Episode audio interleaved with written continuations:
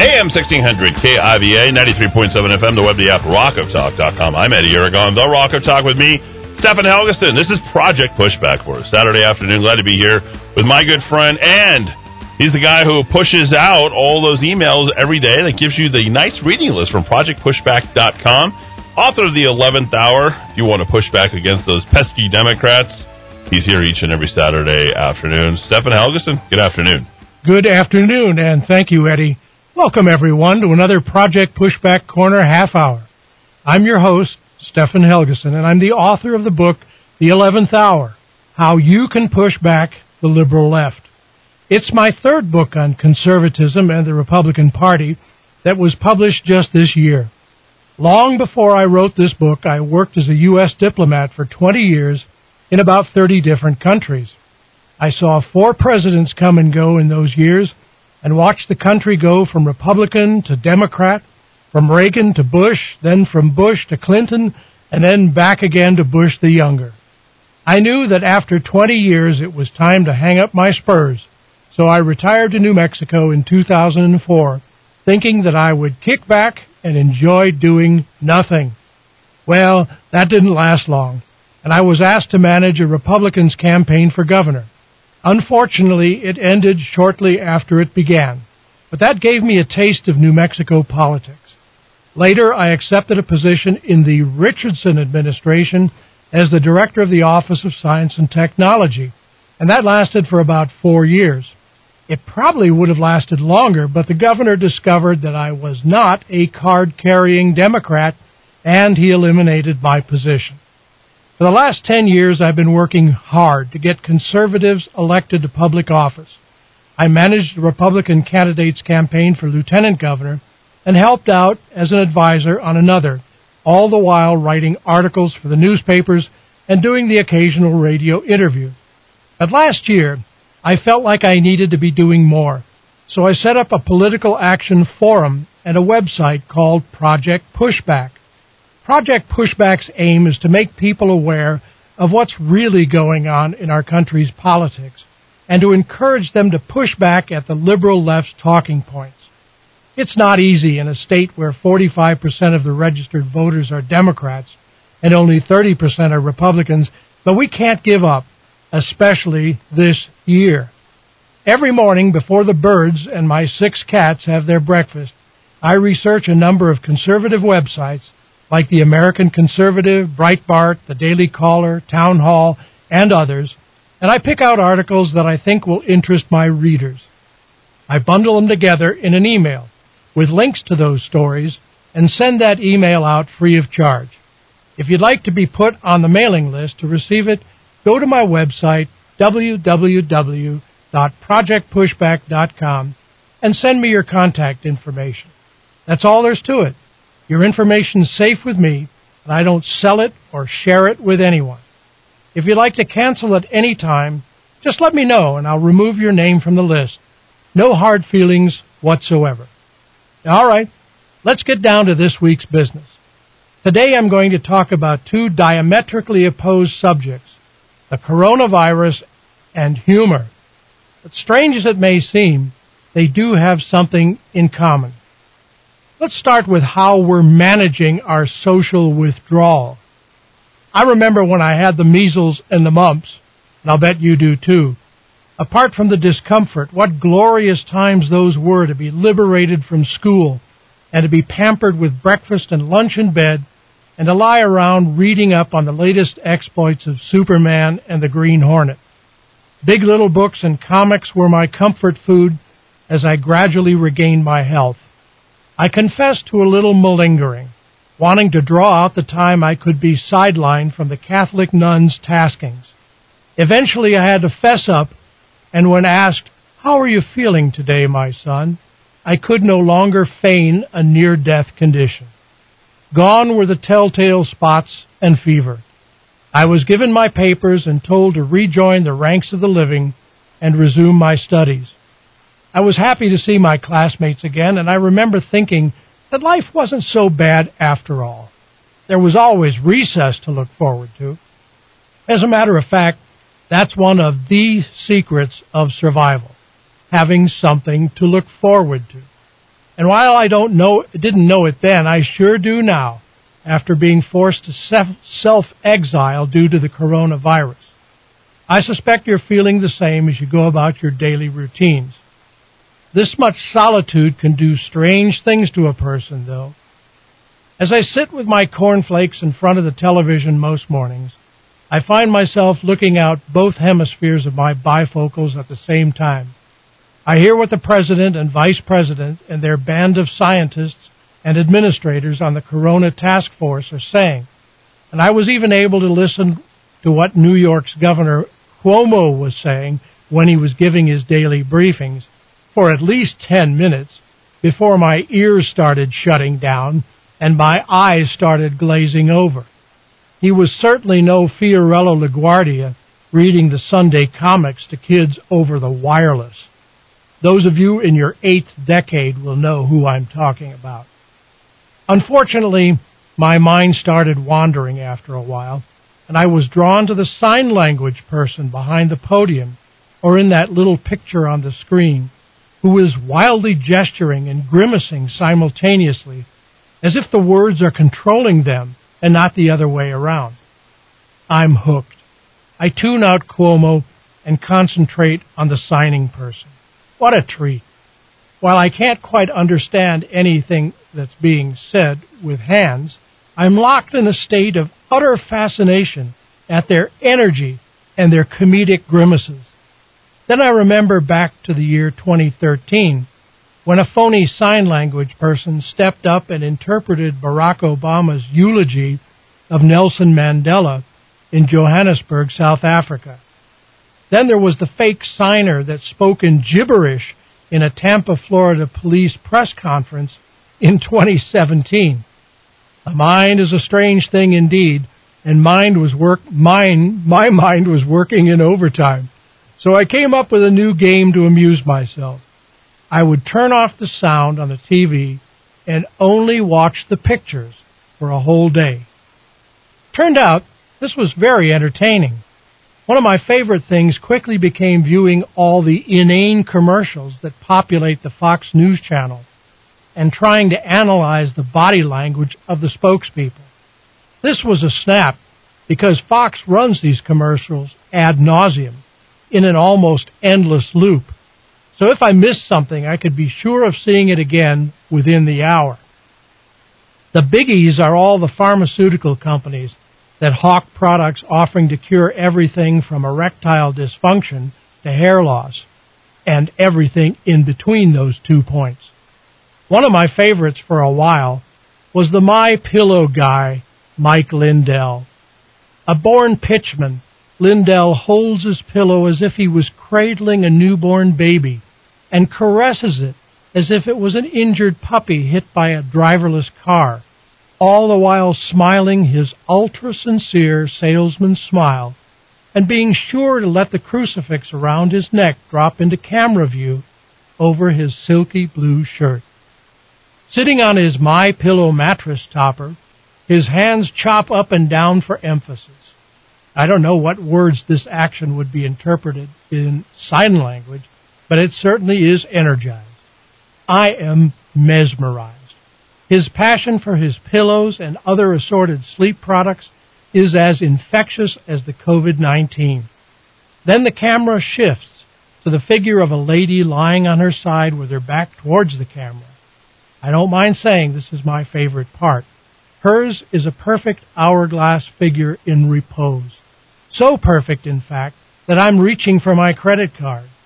Fortunately for me, I, before I could dial the phone, Lindell's back, chopping away with his hands, walking backwards, and motioning to his factory of busy worker bees, telling everybody that his products are proudly made in the USA. Then it's over, except for the TV promotional code and another shot of Happy Mike.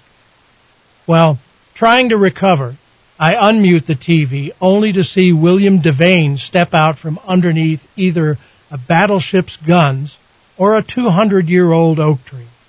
He tells me that America will soon choose a new leader, either a Republican, Democrat, or Independent, and that he is going to do his part.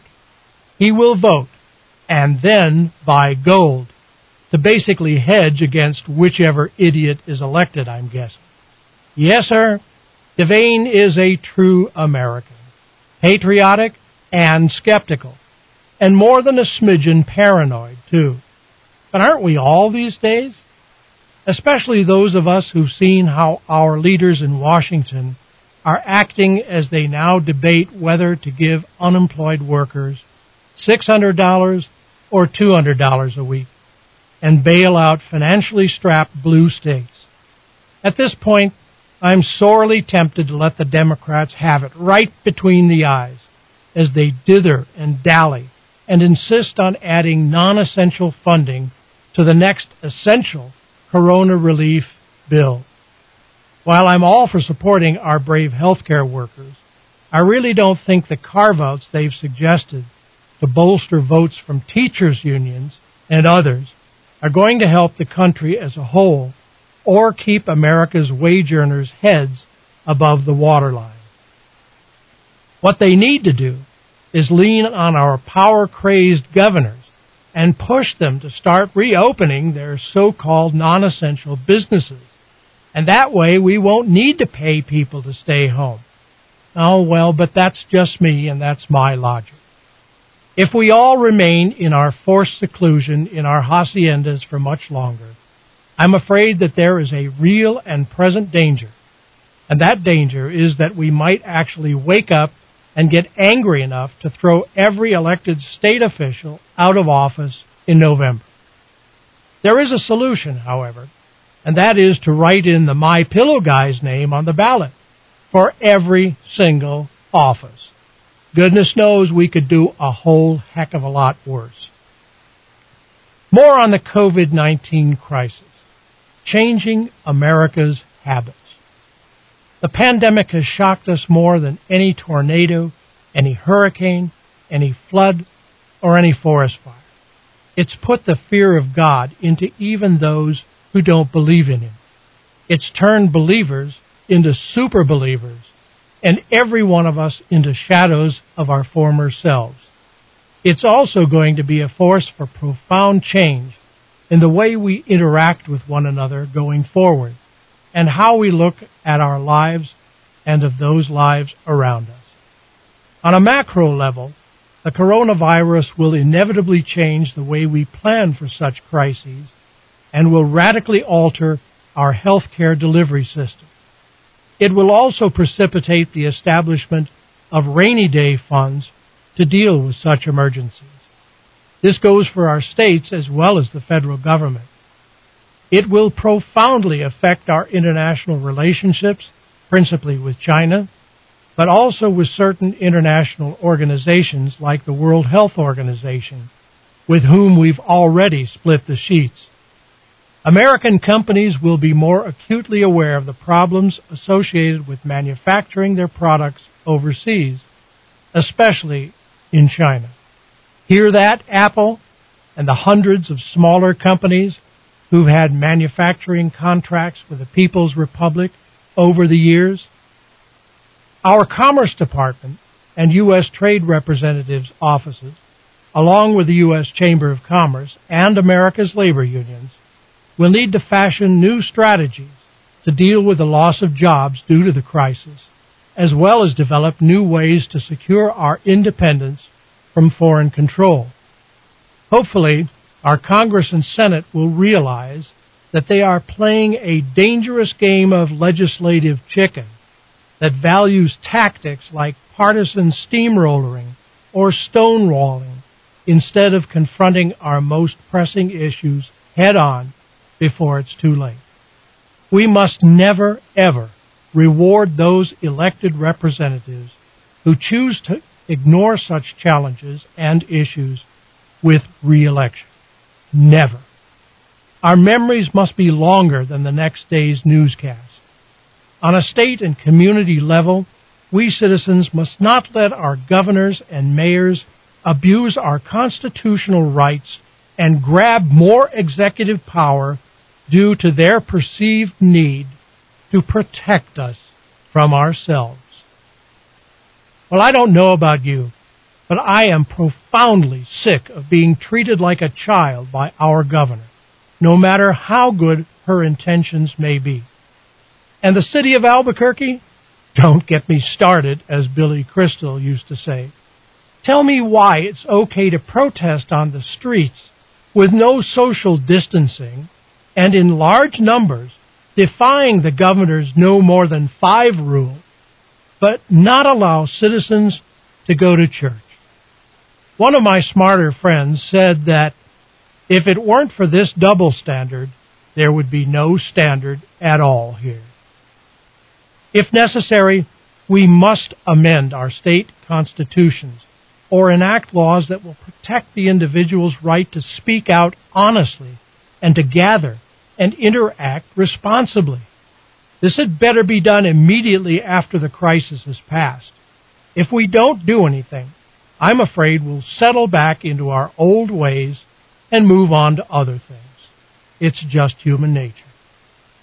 Businesses, too, must weigh in individually and as a group, like the Restaurant Owners Association has done, and push for a business bill of rights that guarantees their ability to pursue reasonable commercial operations during a crisis.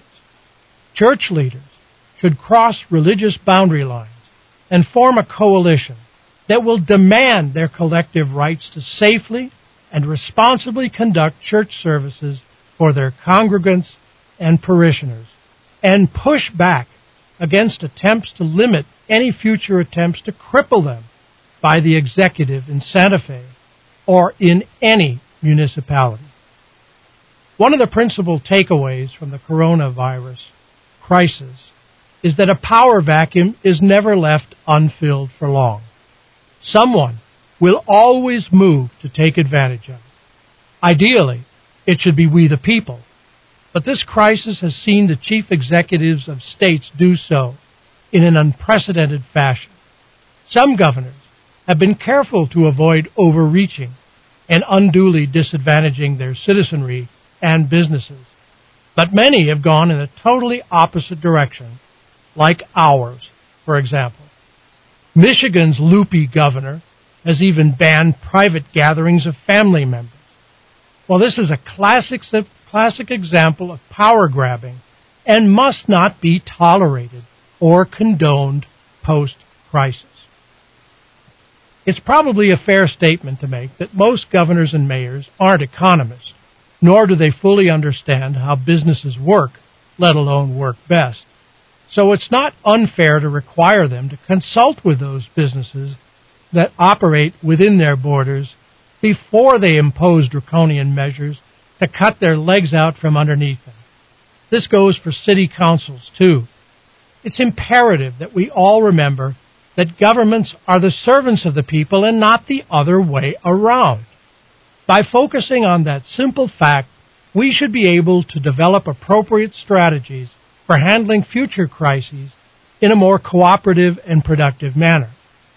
On an individual level, we will hopefully have learned some very important lessons from this crisis, the most important of which is that we all need each other. We will also have learned to forego certain customs to keep ourselves safe, like keeping a reasonable distance from one another when conversing, covering our mouths when we feel a sneeze or cough coming on, and respecting the health of others by staying home when we're sick. Then there's our larder. We must stock up and have at least a few months' worth of canned goods and non perishable food and other items on hand. This includes cleaning products, medication, and yes, toilet paper too. Americans must learn to become more self-sufficient and grow their own vegetables whenever and wherever possible. We must kickstart our inner city community garden programs in cooperation with nonprofits, co-ops, and with municipal governments. It's necessary for our suburban and ex-urban neighborhoods to get to know each other and stay in regular contact with one another through communications networks like two-way radios and cascade warning systems like we use to protect us from burglaries. This could also include setting up a neighborhood storehouse of supplies that participants could draw on in an emergency. The elderly need to feel part of this effort as well. As the virus has shown, they, we, are the ones at greatest risk. So it's no question that they must be given more assistance or regarded as high priority, read vulnerable members of any community. Seniors, whether in urban or suburban environments, must pressure their governments to enact action plans that take their special needs for safety into account. We've seen that schooling our children is indeed possible through electronic means, and this should be a wake up call to school districts and parents that comprise them that we must develop new, affordable remote learning opportunities as alternatives or supplements to our children's education. This does not mean that we should advocate for the destruction of the present live human based teaching environment, but now that we've seen that distance learning is possible, it should be implemented with qualified teachers staffing the service. At present, nearly 20 million Americans are unemployed. This equates to a more than 11% unemployment rate. Will all of these people be rehired post coronavirus? I doubt it. We must therefore examine carefully the lessons we've learned from this crisis and see how we can develop some best practices that can address what emergency procedures are necessary to safeguard not only the health and well being of our citizens, but also protect our very vulnerable economy and jobs simultaneously. Each crisis demands real time management, but each one also deserves a thorough investigative, nonpartisan search for our vulnerabilities, absent of political finger pointing. And by the way, if I hear one more idiot progressive claim that President Trump has failed to protect America during this pandemic, I'm going to go berserk. This crisis is one of near biblical proportions and is akin to the Spanish flu from 1918 to 1920. And not even the saintly Barack Obama had an action plan in his drawer for something like this. If we ignore the lessons learned from the coronavirus because we feel that the truth might be too painful to handle, we will compound the severity of the next crisis. The only thing we'd achieve by rejecting that exercise and sticking our collective head in the sand is, well, a head full of sand. I have no hard statistics or hard data to support this thesis, but I'm going to lay it on you anyway. America has lost its sense of humor, and especially its ability to produce that deft version that appeals to the thinking man or woman's preference. A little tongue in cheekiness. Brother, do I long for the days when Art Buchwald was writing his columns on politics and Andy Rooney was treating us to another round of, Did you ever wonder that? on 60 Minutes. The ladies were there too, with humorists like Erma Bombeck, who really knew how to turn a phrase. Intellectual humor or satire was what some people called it, but I just called it hilarious, in an understated way, that made you stop for a second and think. Chuckles and chortles were the result, and there were plenty for me. Two years ago, we lost Charles Krauthammer, another literary giant who was, in my opinion, on a par with Mark Twain and Will Rogers. That reminds me, we should also not forget the ultimate late night show host, Jack Paar. Notice that none of these people resorted to blue words or scatological commentary to make us laugh. They appealed to our better angels and better upbringing and didn't need to grovel in the mud and wallow in shock talk and four letter expletives to tap into our funny bones. Their routines and written words reminded us that we had a beautiful language and they have an obligation to use it to stimulate our minds. No more resorting to knuckle dragging comedy riffs that require us to pretend that we were all vulgarians at heart and that the only real laughs were those that came from jokes made about our bodies and drugs or that ridicule people different from ourselves. I know this sounds priggish and old fashioned, but I was always taught that people who peppered their speech with gutter talk just didn't have a big vocabulary and couldn't adequately describe their feelings or opinions. Comedians of the 40s and 50s, the period that I can best relate, did sometimes make their mark and their careers with folksy or ethnic humor like Moms Mabley, but much of it was self effacing and not targeted at another ethnic or racial group. No one called moms a racist. There were exceptions to the blue rule, of course, like the ultimate bad boy Lenny Bruce. And there was Jackie Leonard and Don Rickles, who exemplified the insult comics that didn't ask you to suspend reality, but instead gave it to you right in the labanza. Mort Sahl, who is still around at 92, was best was one of those best comics, so-called cerebral comedians, whose routine seemed off the cuff and relaxed and never violated the audience's trust. Times changed when the free love anti war generation wanted a one way ticket away from their parents' comedy. They wanted something real, man, something earthy, that was above all rebellious. Enter Richard Pryor and George Carlin, followed by Eddie Murphy, Dave Chappelle, Chris Rock, and so on. It seemed that none of them could put together a simple sentence without assaulting our ears with expletive upon expletive, often in rapid succession. Definitely not mainstream America's cup of tea. Granted, there were a few comics, there are a few comics today who only use an occasional F word to underscore their points or to connect with a younger audience, but they are unfortunately the exception, not the rule. Anger comedy has taken over female comedians' routines. You need only listen to a few minutes of Janeane Garofalo, Sarah Silverman, Wanda Sykes, or Kathy Griffin to realize that fact. I ask myself continually, when did we become comedy bottom feeders anyway? I suspect that television and entertainment historians will probably tell us that everything changed when HBO and cable came on the scene, not to mention Netflix. The floodgates were open, and comedians and everyone else could say just about everything they wanted to. And boy, they did. Yes, I'm sorry we ended up on this path, because by following it, we've ended up in the tar pit of bad taste and are stuck in place. Brer Fox has won over Brer Rabbit, and if Uncle Remus could talk today, he'd probably say, just because you can say anything you want don't mean you should. We got to put a cap on our free speech some time and some ways. I don't mean to say that we should self censor to the point of being boring or lying, but we need to watch what we say to each other. Words matter. Words also hurt, and they can hurt deeply. Think of all the insults that are thrown about on the airwaves today and all the names that are being called back and forth, like racists, pigs, you name it. America's got to get a hold on itself and get a hold of its passions and its virtue. Well, that's about all the time we have for today, but I want to leave you with some words of encouragement.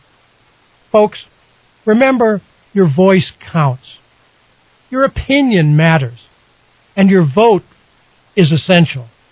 You must stand up for what you believe in and not allow yourself to be bullied by the left. Don't let them set the agenda or push you into a corner or marginalize you. The upcoming election is a referendum on our values, and you need to register to vote and be sure to get out there and vote in November. As I said earlier, if you'd like to be put on my mailing list to get an early morning email with a dozen political stories of interest, just go to my website, www.projectpushback.com, and send me your contact information. Remember that you have the power to change thoughts, ideas, and actions. And while those may only be your own thoughts, ideas, and actions to begin with, that's a good start. Be sure to tune in at the same time next week for the Project Pushback Half Hour. And remember to keep your dial firmly fixed on KIVA AM 1600 for the absolute best in conservative talk radio. Thanks for listening, and so long for now.